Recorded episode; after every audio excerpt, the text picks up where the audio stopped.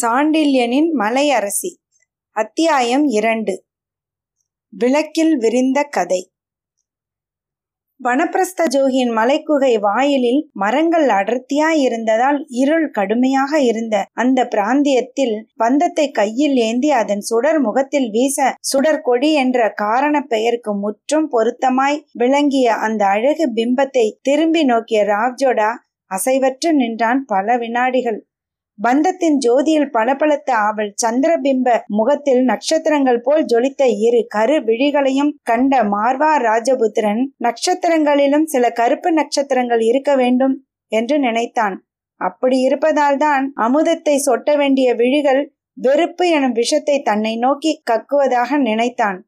அவள் விசால வதனத்தின் சந்திரனை ஒத்த பொலிவு சற்றே சினத்தின் விளைவாக சிவந்து அவள் நெற்றியில் தீட்டியிருந்த குங்குமத்தின் சிவப்பை அர்த்தமற்றதாக செய்துவிட்டதையும் அவள் நுதலின் கீழே வளைந்து கிடந்த கருத்த புருவங்களிலும் எழுச்சியோ வேறெவ்வித அசைவுகளோ இல்லாததால் அவை தொடுக்க வேண்டிய மாறன் கணைகளுக்கு பதில் அக்னி கணைகளை தொடுக்க தயாரா இருந்ததையும் அவள் முதலில் பேசிய போது சற்றே தெரிந்த முத்து பற்கள் உள்ளே நன்றாக கடிக்கப்பட்டதால் புடைத்திருந்த செழுமையான காட்டு மலர் போல் வழவழப்பு மண்டிய அழகிய சிவந்த கண்ணங்கள் எத்தனையோ அழைப்புகளை விடுத்தாலும் எட்டா மலர்களைப் போல எச்சரிக்கைகளையும் விடுத்திருந்ததையும் கவனித்தான் ராவ்ஜோடா. அந்த சுந்தர முகத்துக்கு தனி அரக்கு முத்திரை வைத்தது போலும் அறக்க உருகும் சமயத்தில் லேசாக இழகும் பக்குவத்துடன் நீரோட்டம் கலந்தும் ஏதோ சிறிய தனி மலர் ஒன்றை பங்கஜத்தை இயற்கை வேண்டுமென்றே பொருத்திவிட்டது போலும் தெரிந்த அமுதச் சுனை உதடுகள். அளவுக்கு மீறிய மயக்கத்தை உண்டு பண்ணியதையும் அதே சமயத்தில் அச்சத்தையும் வெளியிடுவதையும் பார்த்த மார்வார் இளவரசன் தனது உள்ளத்தில் சற்று ஏக்கமும் அடைந்தான். அவள் வெண்மை கழுத்தும் அதற்கு கீழே புலப்பட்ட மேல் மார்பும் வர வர அது புடைத்து இரண்டாக பிரிந்து அவள் வாழ்ந்த மலையைப் போல திண்மையையும் அதன் உச்சியை போன்ற உச்சிகளையும் கொண்டு மலையை பாதுகாக்கும் மரங்கள் அவற்றுக்கு தங்கள் பட்டையால் செய்த உடையை கொடுத்து காக்க முற்பட்டும் முடியாமல் திணறியதை அரசகுமாரன் கண்டான். அப்படி மறைக்க முடியாததால் மேலேயும் அடியிலும் சற்றே தெரிந்த இரட்டை இந்திரஜாலத்தின் மோகன விளிம்புகள் மர உரியின் அந்த இடத்துக்கு தனி மகிமையை கொடுத்திருப்பதையும் மார்புக்கு கீழே உடையால் மறைக்கப்படாமல் தெரிந்த ஆளிலை வயிறும் சரேல் என்று குறுகி பிறகு விரிந்து பாயும் புண்ணிய நதிகளைப் போல காட்சியளித்த இடையும் காட்சியளிக்காத பெண் அழகுகளும் முன்புறத்தில் உறுதியாக நின்ற கால்களும் கண்ணுக்கு புலனான ஆடு சதைகளின் திடமும் அந்த ராஜகுமாரனின் இதயத்தில் வெறியை ஊட்டினாலும் புலனாகாத இடங்களையும் சாமுத்திரிகா லட்சண சாஸ்திரம் புலப்படுத்தி விட்டதன் விளைவாக அவன் புத்தி பெருமயக்கம் கொண்டது. இத்தனையையும் பறக்க அடித்தது பல அர்த்தங்களை அள்ளி கொட்டிய அவள் புன் செரிப்பு அந்த புன் சிரிப்பில் கலந்த இகழ்ச்சியால் லேசாக வலதுபுறம் இழுபட்ட இதழ்களுக்கு மேலிருந்த கன்னத்தில் அவள் அழகிய நாசியின் வலது பக்கத்தில் இருந்த நத்தின் வைரங்கள் சுடர் ஒளியால் பலவித வண்ண ஜாலங்களை புள்ளி புள்ளியாக கன்னத்தில் இழைத்திருந்ததால் இயற்கை அவளுக்கு புது நகை செய்து போட்டிருந்த பிரம்மையை அளித்தது. இதனால் கண்களில் வெறி வீச அவளை பார்த்து கொண்டே இருந்தான் மார்வார் இளவரசன். அந்த சமயத்தில் அவள் லேசாக நகைத்தாள். நகைப்பில் இன்பமும் இருந்தது விஷமும் இருந்தது. அதனால் ராவ்ஜோடாவின் பொறுமையும் எல்லை மீறவே ஏன் நகைக்கிறாய் என்று வினவினான் சினத்துடன். அவள் வினாடி நேரம்தான் நிதானித்தாள். உன் கண்களில் வெறி இருக்கிறது என்று சொற்களை அச்சமின்றி உதிர்த்தாள். அறிவு இருக்கிறது எனக்கு என்று சீறினான் மார்வார் இளவரசன். அதுதான் உபத்திரவம் என்றாள் அந்த பெண். அப்படி சொல்லி சற்று நிமிர்ந்து நின்றாள். அப்படி நிமிர்ந்ததில் அரச தோரணை தெரிந்தது. இந்த மலைக்கு இவள் அரசியாயிருக்க தகுந்தவள் என்று உள்ளூர சொல்லி கொண்ட ராஜ்ஜோடா நீ சொல்வது புரியவில்லை என்றான் வெளிப்படையாக. உனக்கு அறிவு இருப்பதாக சொன்னாய் உன் கண்களில் நான் வெறியை பார்க்கிறேன். அறிவுடன் வெறி கலக்கும்போது நெறி புரண்டு விடுகிறது.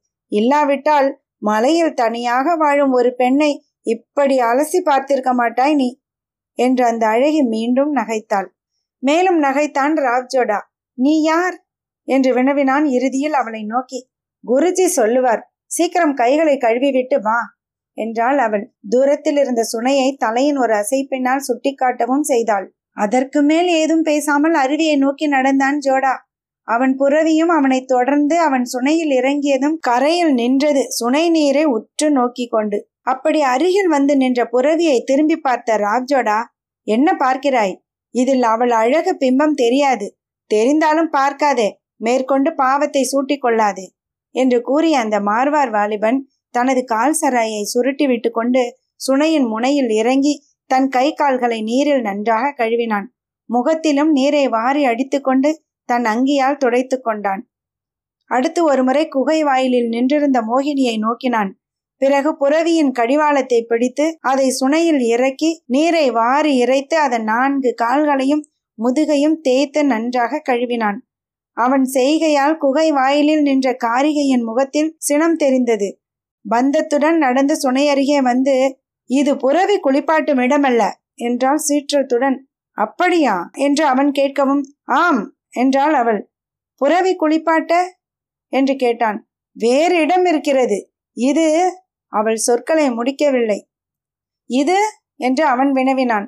நான் நீராடும் இடம் என்றாள் அவள். அதுவரை உறுதியாயிருந்த அவள் குரலில் சிறிது தயக்கம் காணப்பட்டது. ராவ்ஜோடா அவளை நோக்கினான் வியப்புடன். பிறகு சொன்னான் புறவியை முழுதும் குளிப்பாட்டவில்லை கால்களைத்தான் கழுவினேன் என்று. அதன் கால்களை கழுவ இப்பொழுது என்ன அவசரம்? என்று அவள் வினாவினால் எரிச்சலுடன். அதுவும் பாவி என்றான் ராவ்ஜோடா புறவியா?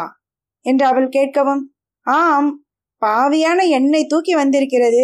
குற்றவாளிக்கு உதவுகிறவர்களும் குற்றவாளிகள்தான் என்ற ஜோடா புன்முறுவல் கொண்டான். அவன் தன்னை பார்த்து நகைக்கிறான் என்பதை புரிந்து கொண்ட அந்த மலைமகள் சத்தியம் பேசுகிறாய் வா குகைக்கு என்று சொல்லிவிட்டு திரும்பி நடந்தால் குகையை நோக்கி.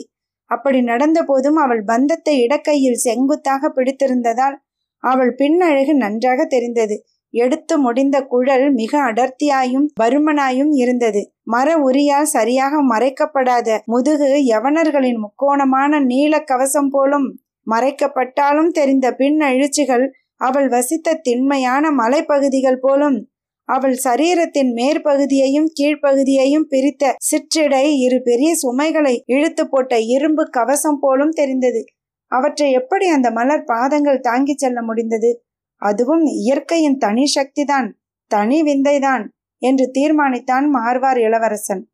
முன்னால் நடந்த அவள் சில அடி தூரம் நடந்ததும் பின்னால் கலவரம் ஏதும் கேட்காததால் தலையை மட்டும் திருப்பி அவனை நோக்கி ரசனையின் பொருள் இடம் காலம் இவற்றை பிரித்து பார்ப்பதற்கு பகுத்தறிவு என்று பெயர். நாகரிகம் என்று சொல்வதுண்டு என்று கூறினாள். அப்படியும் அவன் நகராததால் பாவத்தை வளர்த்து கொள்ளாதே. ஏற்கனவே செய்துள்ளது இன்னும் இரண்டு தலைமுறைகளுக்கு போதும் என்று சீறிவிட்டு வேகமாக நடந்துவிட்டாள் பிறகு அவனுக்காக காத்திராமல் குகைக்குள் நுழைந்து சென்றாள். அவள் உள்ளே சென்று விட்டதால் பந்தம் மறைந்து விட்டதன் விளைவாக இருளின் முழு கருமை ஜோடாவையும் அவன் புறவியையும் வளைத்து கொண்டது. சில வினாடிகள் கழித்து குகைக்குள்ளிருந்து சின்னஞ்சிறு தீப வெளிச்சம் தெரியவே அதை அடையாளம் கொண்டு புறவியை சுனைக்கரையிலேயே நிறுத்திவிட்டு குகையை நோக்கி விரைந்தான் அந்த வாலிபன். குகையை அடைந்ததும் உள்ளே எட்டி பார்த்தான். வெளிச்சத்தை தவிர ஏதும் தெரியாததால் வியப்புடன் உள்ளே நடந்தான். குகையின் உட்புறம் மிகவும் குறுகலாய் இருந்ததால் ஆஜானு பகவான ராவ் ஜோடா பெரிதும் வளைந்த கூணன் போல நடந்தான். பத்தடி தூரம் இம்சைப்பட்டு நடந்ததும் குகை சற்று இடதுபுறம் திரும்பியது. அந்த இடதுபுற மூலையில் மனிதன் என்று சொல்லக்கூடிய ஒரு எலும்புக்கூடு தெரிந்தது.